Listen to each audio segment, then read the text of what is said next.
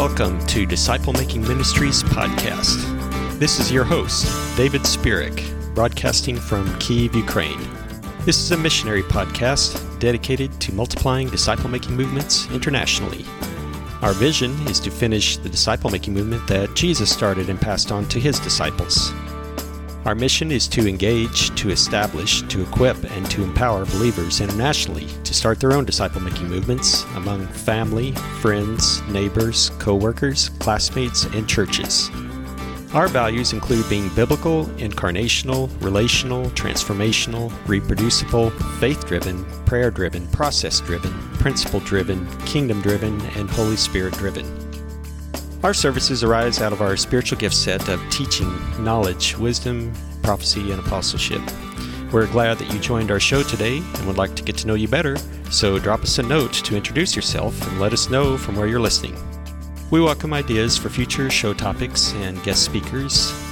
We're reaching for excellence here, so leave us some feedback on our website at www.disciplemakingministries.org or leave us a voicemail message on our telephone line at area code 214-377-1107. You may indicate there if you'd like your voicemail message to be included in a future podcast episode. I'll return in just a few moments with today's main topic.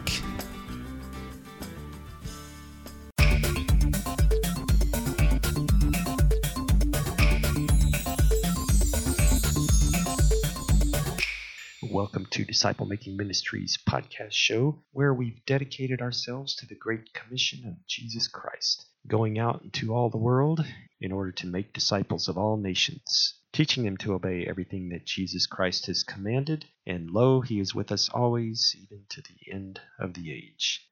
In this show, we dive into topics that equip and empower you now, if some of you were turned off by last week's topic of obedience and disciple making, then perhaps God will turn you back on today by the topic of grace in disciple making.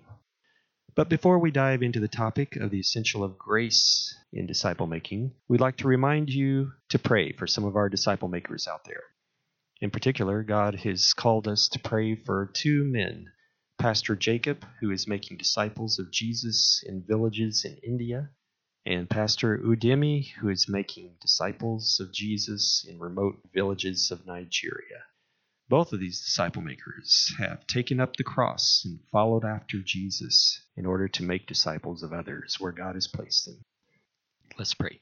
Heavenly Father, we thank you for the great call to go and make disciples. We thank you for these two men, Pastor Jacob and Pastor Udemy, who have accepted the call and they have stepped out in faith to make disciples of others where God has placed them. And Lord, we pray that you would help us to encourage them and to equip them for this work of the ministry that you have given to them. In Jesus' name we pray. Amen. Now, let me share a little bit about what God has been doing here lately at Disciple Making Ministries. This past weekend, I was invited to a local church retreat. I traveled some hundred kilometers away from the city and spent some quality time alone with God there. And also, I had some time to spend together with my disciples and with some other brothers and sisters in Christ. It was a blessing to see three young people follow Jesus in water baptism and also, it was a blessing to hear about the pastor's desire to have another discipleship training seminar this fall semester in his church. So I'm excited about what God is doing. I'm also excited that this past week, my friend sent me a script by email for our first discipleship video. So God is enabling us to branch out into other forms of media we are also in prayer about starting a discipleship cafe here in the city. And so we ask you to pray with us that God would reveal his perfect plan for this season in our lives. If you're interested in partnering with any of these projects, or if you're interested in taking one of our online discipleship training webinars, then please contact us through our website at www.disciplemakingministries.org.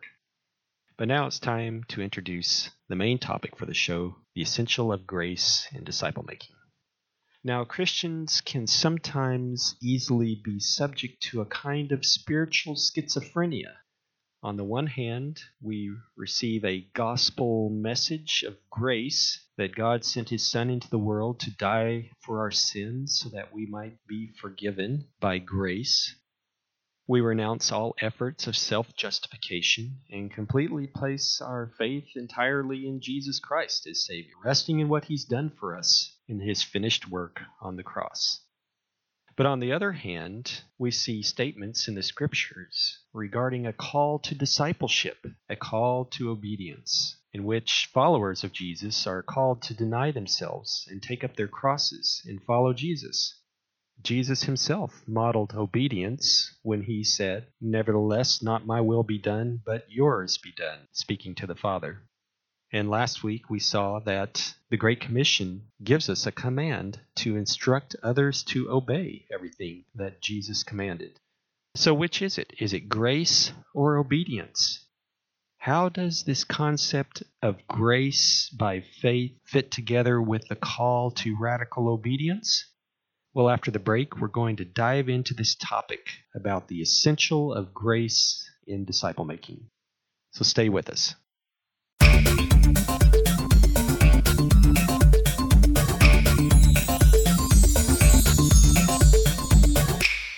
Once upon a time, an old Indian man, after living many years in sin, was led to Jesus Christ by a missionary.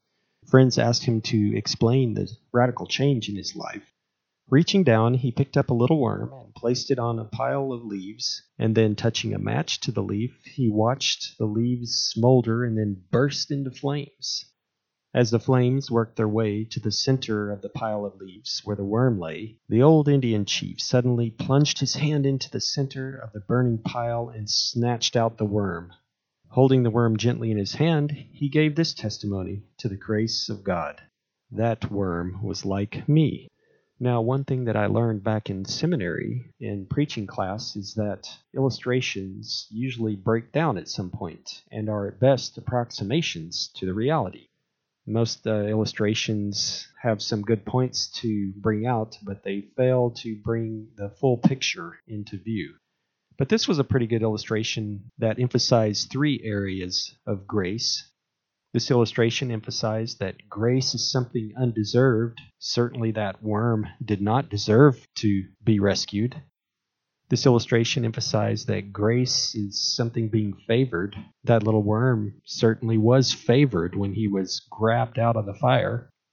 And this illustration emphasizes another part of grace that grace means being rescued from something.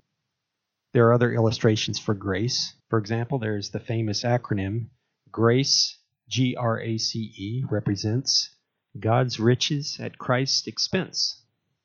This illustration kind of shows two aspects of God's grace.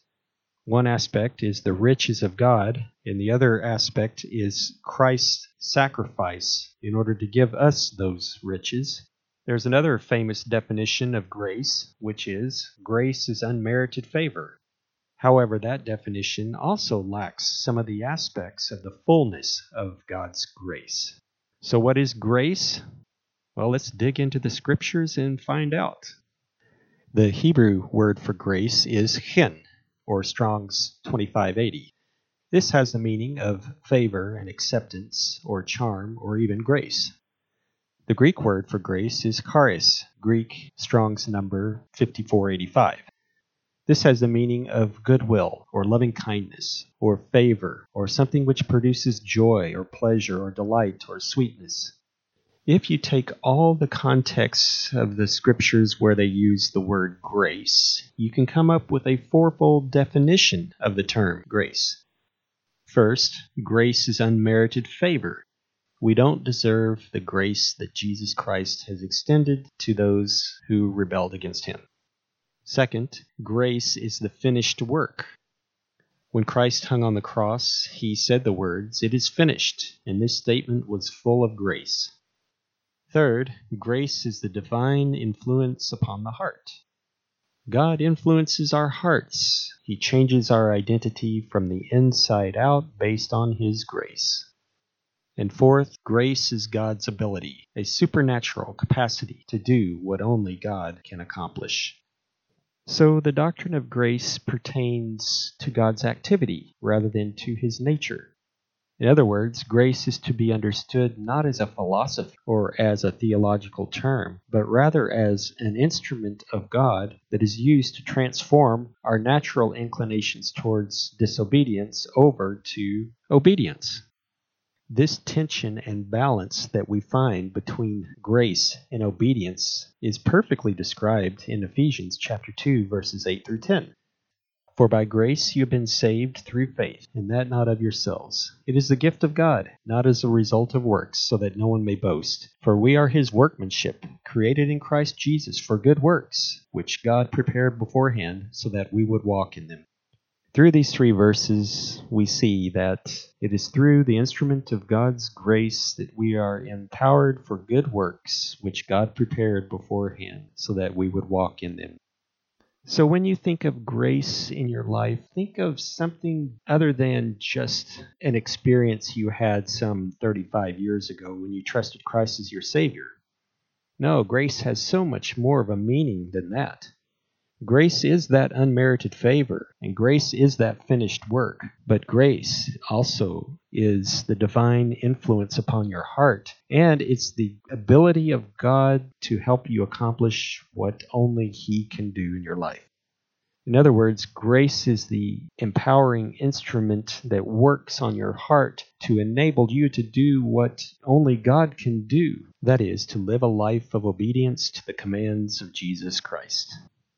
By grace you're saved, and by grace you stand, and by grace you're sustained, and by grace you grow, and by grace you serve. Where did grace come from? Was grace something that was invented by the Apostle Paul? After the break, we'll come back and answer these and more questions about grace.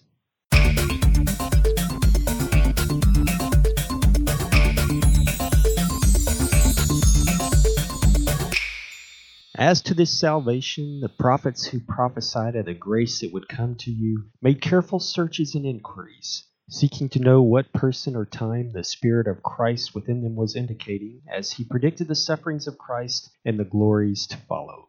It was revealed to them that they were not serving themselves, but you, in these things which now have been announced to you through those who preach the gospel to you by the Holy Spirit sent from heaven, things into which angels long to look. Therefore, prepare your minds for action. Keep sober in spirit. Fix your hope completely on the grace to be brought to you at the revelation of Jesus Christ. As obedient children, do not be conformed to the former lusts which were yours in your ignorance, but like the Holy One who called you, be holy yourselves also in all your behavior, because it is written, You shall be holy, for I am holy. The Apostle Peter here declared that the scheme of our salvation by grace through faith was revealed and communicated through the prophets of old. This idea of grace was not a new idea, it had existed from the times of the Old Testament. This revelation to the prophets was presented something similar to a boxed puzzle. The prophets received pieces of the puzzle about salvation by grace through faith but in order to see the entire beautiful picture, those pieces of the puzzle had to be assembled together. These prophets prayed, they meditated, they exercised intellectual and spiritual insights and energy in effort to comprehend the revelation that had been given to them. But know this first of all, that no prophecy of Scripture is a matter of one's own interpretation, for no prophecy was ever made by an act of human will, but men moved by the Holy Spirit spoke from God. Being a prophet meant that you had a message from God, but not necessarily that you fully understood that message. They would speak into the lives of men and women in their day with confirming signs, but those messages would also have an application in the eschatological future day. Many prophecies that they spoke in their day were not even recognized as prophecies until much later. For example, the virgin birth of Jesus Christ and the Savior being a Nazarene. Jesus said, O foolish men and slow of heart to believe in all that the prophets have spoken, was it not necessary for the Christ to suffer these things and enter into his glory? Then, beginning with Moses and with all the prophets, Jesus explained to them the things concerning himself in the Scriptures. Yes, prophets were given only pieces of a much larger puzzle that was not realized until Jesus came and explained it to us. The author of the Hebrews puts together a number of these pieces in Hebrews chapter 10.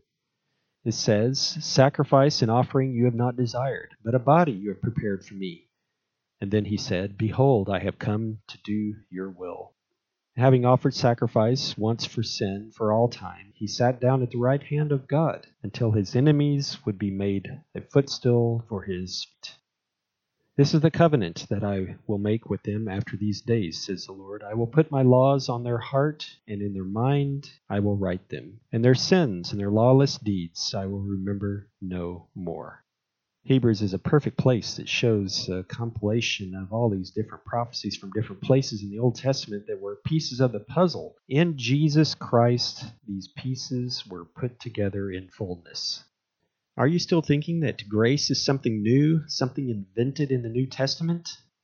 Oh, we see grace all over the Old Testament.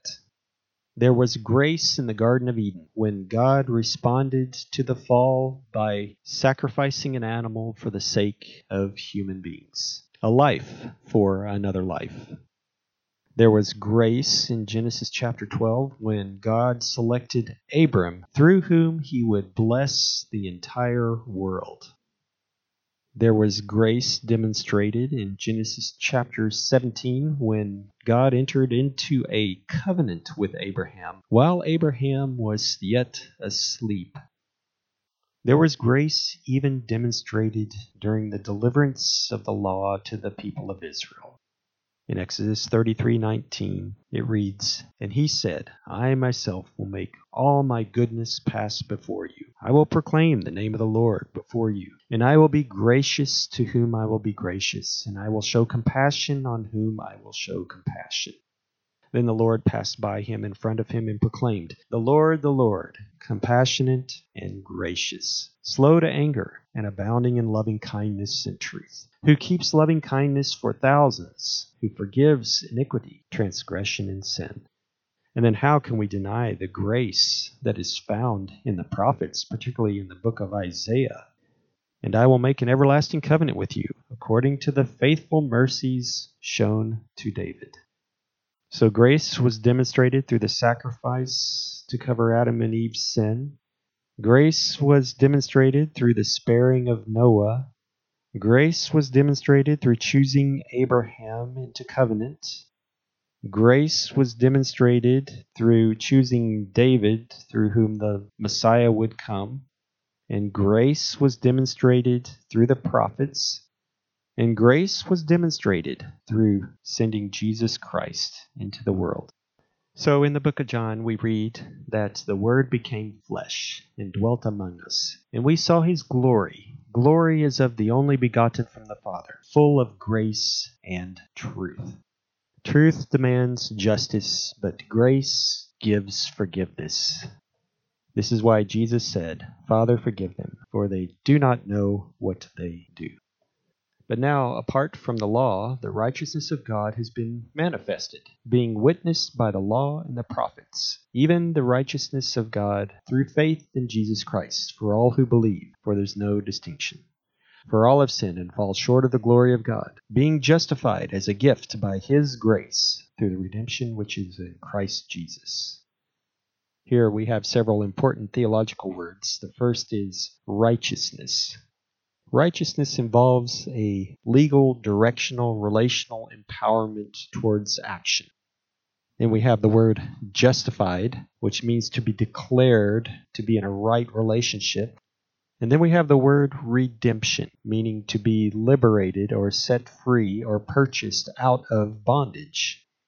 The point is that grace has enabled us to be declared in a right relationship with God. Grace has delivered us from all other bondages, and grace has empowered us unto righteous living. For of his fullness we have all received, and grace upon grace. For the law was given through Moses, but grace and truth were realized through Jesus Christ.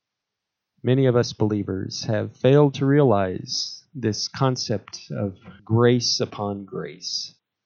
We have been stuck in this false paradigm of a grace once and then done lifestyle. But the fact is that grace multiplies on top of itself. Grace enables us to be a grace walker or a grace dancer, you might say. Think of the illustration of a ballet.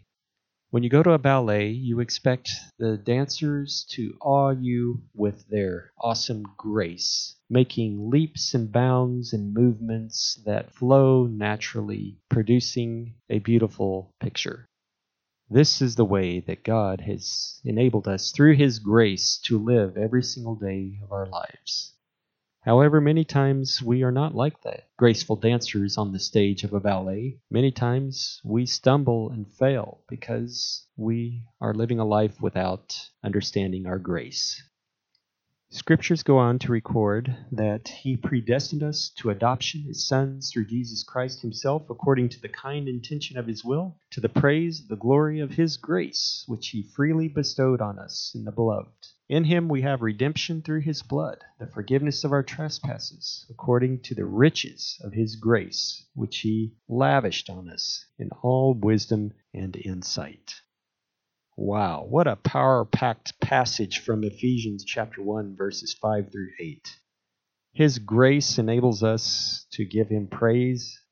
His grace has been freely bestowed on us in the beloved or the agape one. Grace pours out spiritual riches into our pocketbooks of life. And it says here that He has lavished on us all grace in all wisdom and insight. The word lavish means to have a superabundance, to be in excess, to have an overflow. Can't you understand that grace is such a powerful daily instrument of radical transformation, like rivers of living water that overflow from the inner being of our spirit out into our soul, into our body, that cleanses and heals us and touches every area of our lives? This instrument of grace is available to transform your life into a life of radical obedience and discipleship. I remind you of the words of this famous hymn about grace. Marvelous grace of our loving Lord, grace that exceeds our sin and our guilt, yonder on Calvary's mount outpoured, there where the blood of the Lamb was spilt. Grace, grace, God's grace, grace that will pardon and cleanse within. Grace, grace, God's grace, grace that is greater than all our sin. Sin and despair, like the sea waves cold, threaten the soul with infinite loss. Grace that is greater, yes, grace untold, points to the refuge, the mighty cross. Grace, grace, God's grace, grace that will pardon and cleanse within. Grace, grace, God's grace, grace that is greater than all our sin. Marvelous, infinite, matchless grace, freely bestowed on all who believe. You that are longing to see his face, will you this moment his grace receive? Grace, grace, God's grace Grace that will pardon and cleanse within. Grace, grace, God's grace, grace that is greater than all our sin. We're going to take a short break and then return and discuss the transformational power of grace in your life. Stay with us.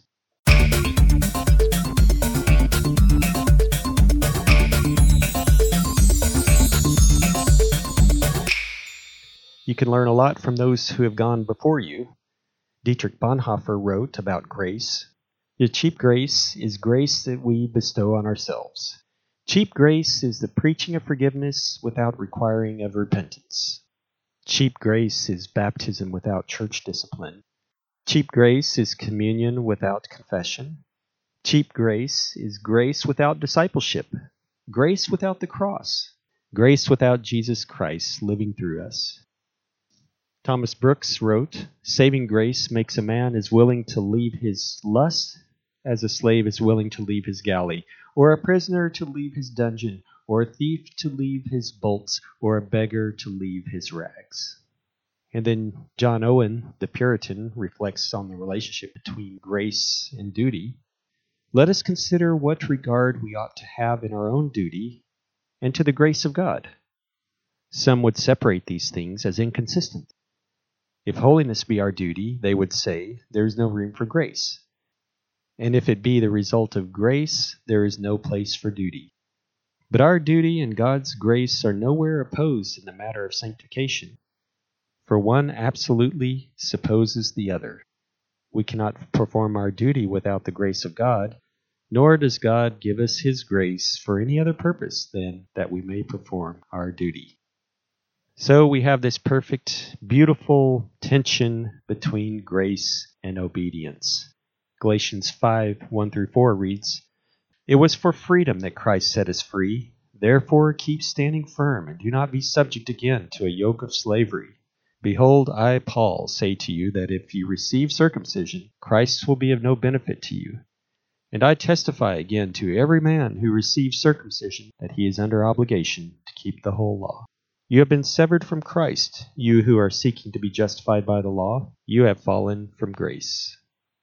But then, in Titus chapter 2, verses 11 through 14, it reads, for the grace of God has appeared, bringing salvation to all men, instructing us to deny ungodliness and worldly desires, and to live sensibly, righteously, and godly in the present age, looking for the blessed hope and the appearance of the glory of our great God and Savior Jesus Christ, who gave himself for us to redeem us from every kind of lawless deed, and to purify for himself a people for his own possession, zealous for good deeds.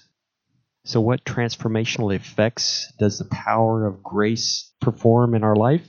The grace of God builds us up and secures our inheritance among those who are sanctified. I read Acts 20, verse 32.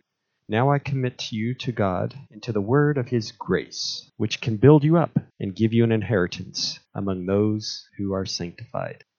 The grace of God can be compared to these multi story construction projects going on in my neighborhood. Looking out my window right now, I see five or six different construction projects going on. The foundations of these buildings go deep into the ground, and the concrete is very strong and fortified, and it goes up high into the air. It would take a huge force to move any of these buildings. Similarly, the grace of God builds you up and fortifies you and strengthens you so that you can have a solid structure that cannot be moved easily.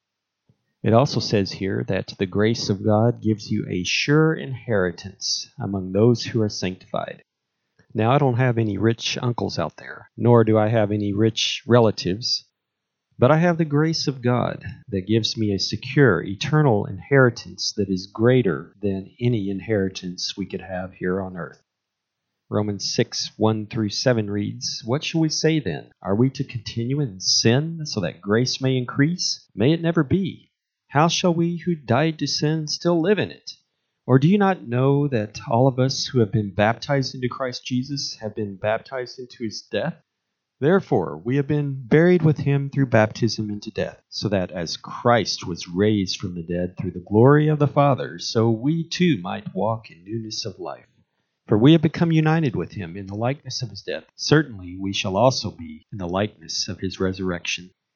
Knowing this, that our old self was crucified with him, in order that our body of sin might be done away with, so that we would no longer be slaves to sin, for he who has died is free from sin.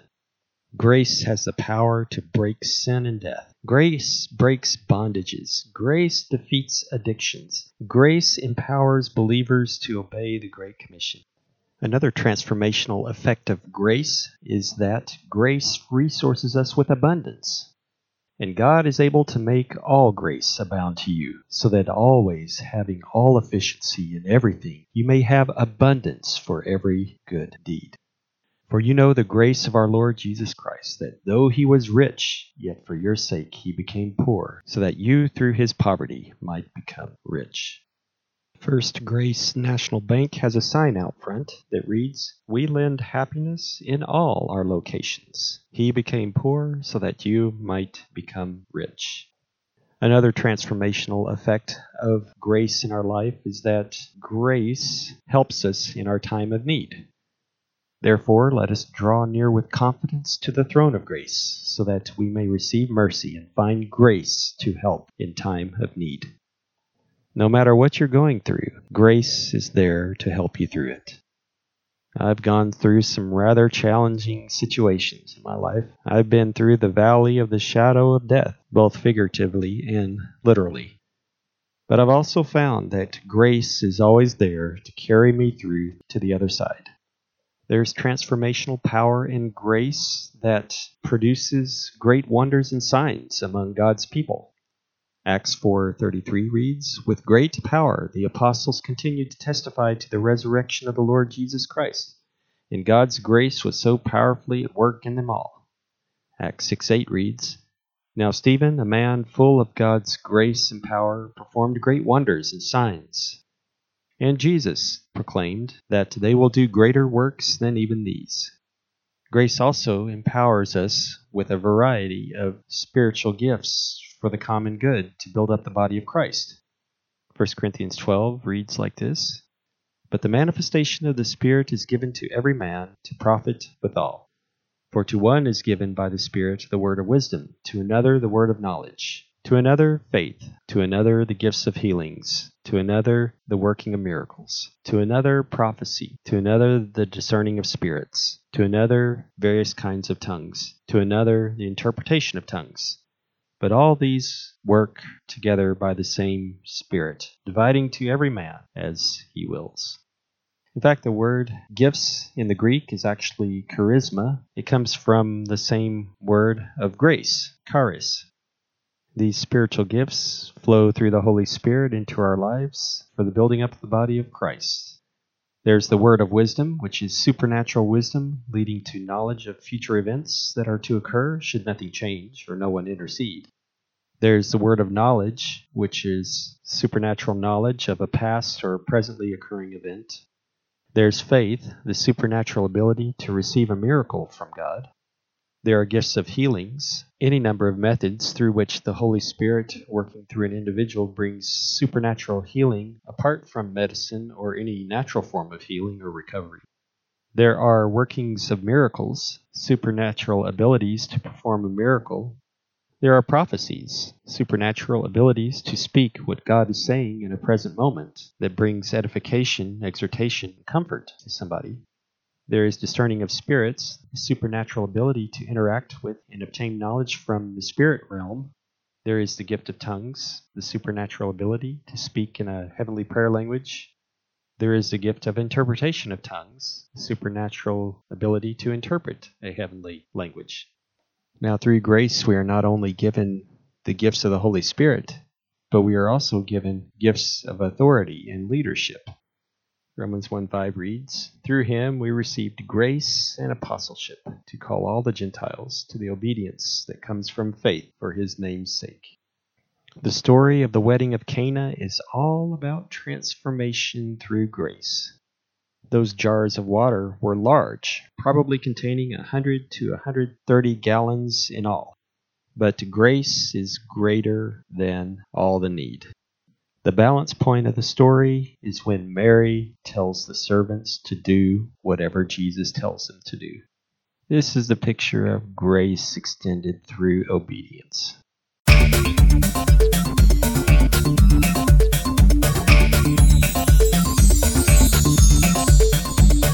It has been said, as in marriage, so in theology, much confusion results when we try to separate what God has joined together. The gracious invitation of the gospel and the costly call to discipleship are not in contradiction with one another, but they live in complete harmony and should be held together with respect. Grace does not need to be misunderstood. Grace neither condones lawlessness nor legalism.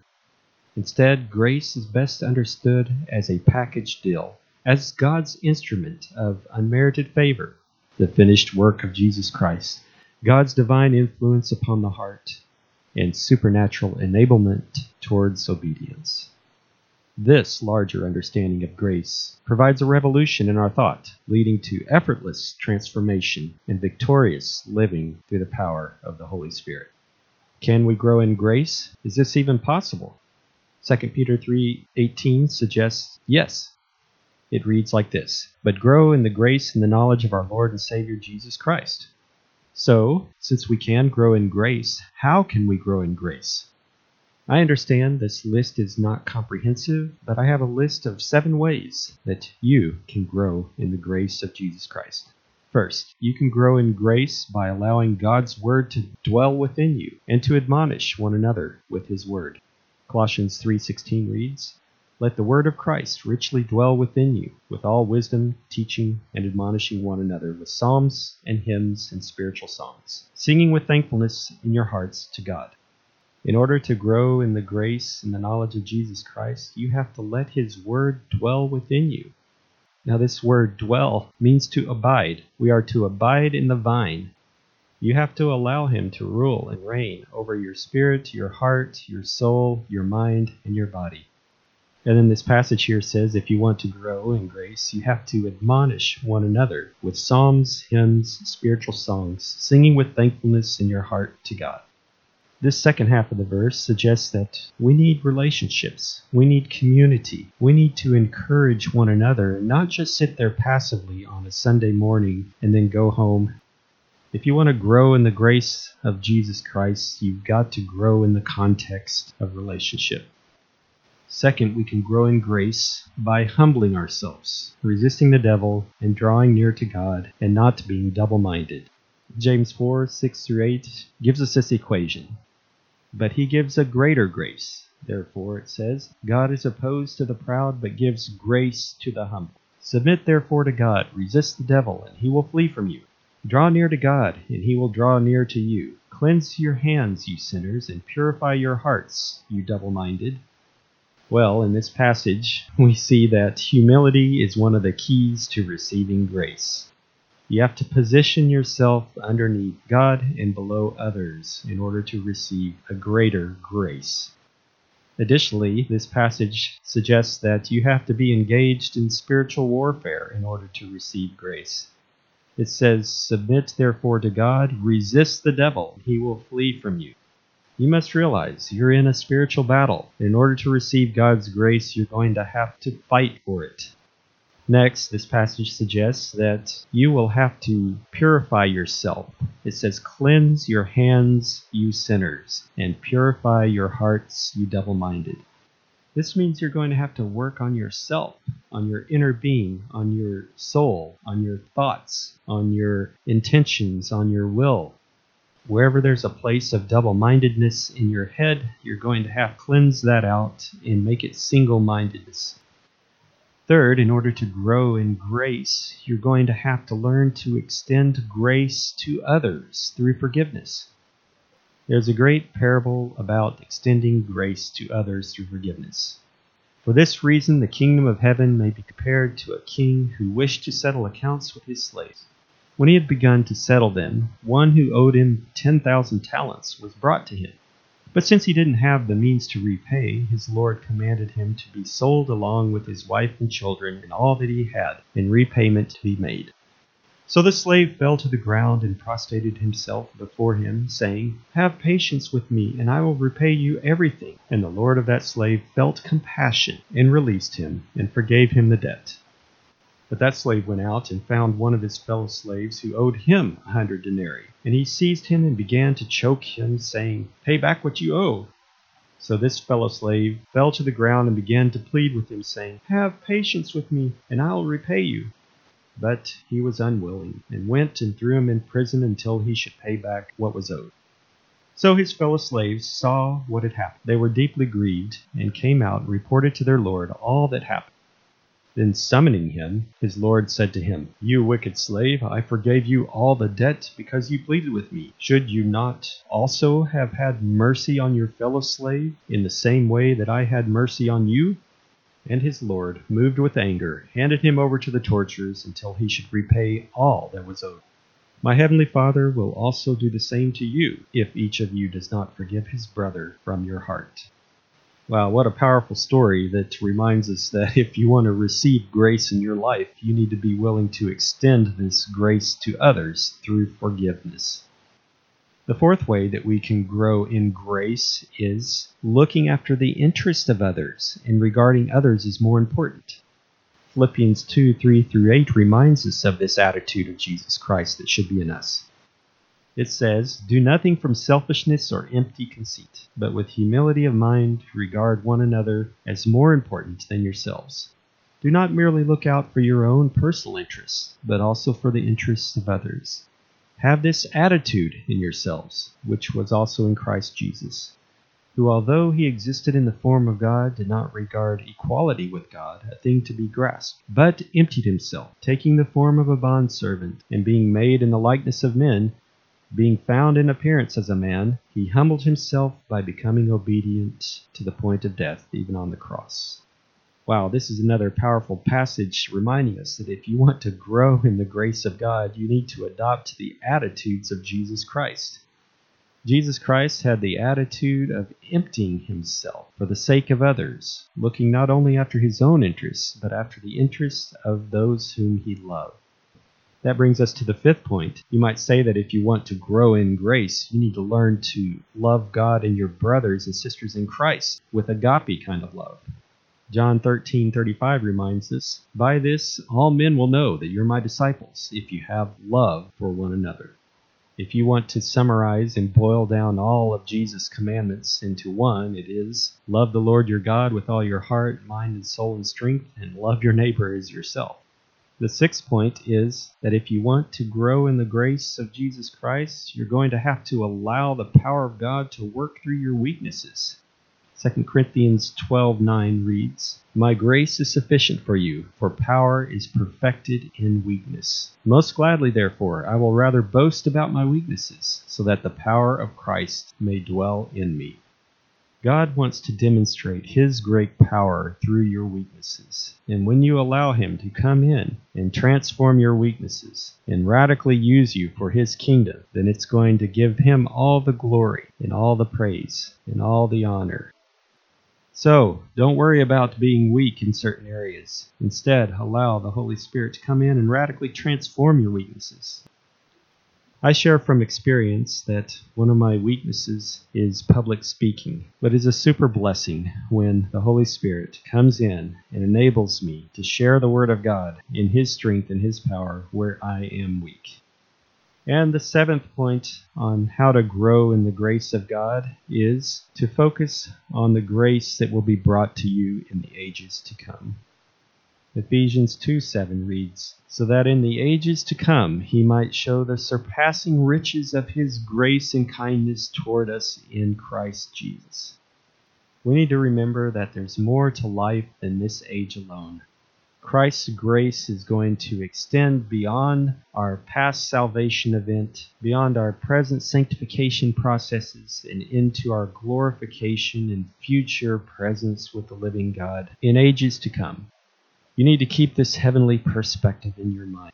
So, in conclusion to this study in the essential of grace and disciple making, we've learned that grace is a packaged deal and an instrument of God Grace involves God's unmerited favor, Christ's finished work on the cross, divine influence upon our hearts, and God's transformational ability in our lives, doing what only He can accomplish through us you disciple makers out there, I encourage you not only to receive this grace into your life, not only to grow in this grace in your life, but also to extend this grace to your disciples. For they are going to fail you, they are going to make mistakes. They may even be like Peter, who deny you three times. That's all the time we have for today. I encourage you to grow in the grace of Jesus Christ and to extend that grace to your disciples this week. In Jesus' name. Thank you for joining our show today. If you have a question about the topic, if you have comments or any feedback, if you have any ideas for future topics or guest speakers, if you'd like to download our free online discipleship curriculum, if you'd like to join our social networking group on Facebook, If you'd like to sign up for our next disciple making webinar, if you'd like to become a patron, sponsor, crowdfunder, or volunteer to help us reach our goal, then start a dialogue with us at www.disciplemakingministries.org or leave a message at area code 214-377-1107. We also appreciate positive reviews on iTunes, Stitcher, SoundCloud, and Podbean, as well as sharing the news about our podcast with your family and friends. Join us next week for another engaging episode. This is your host, David Spirik, signing off from Kiev, Ukraine.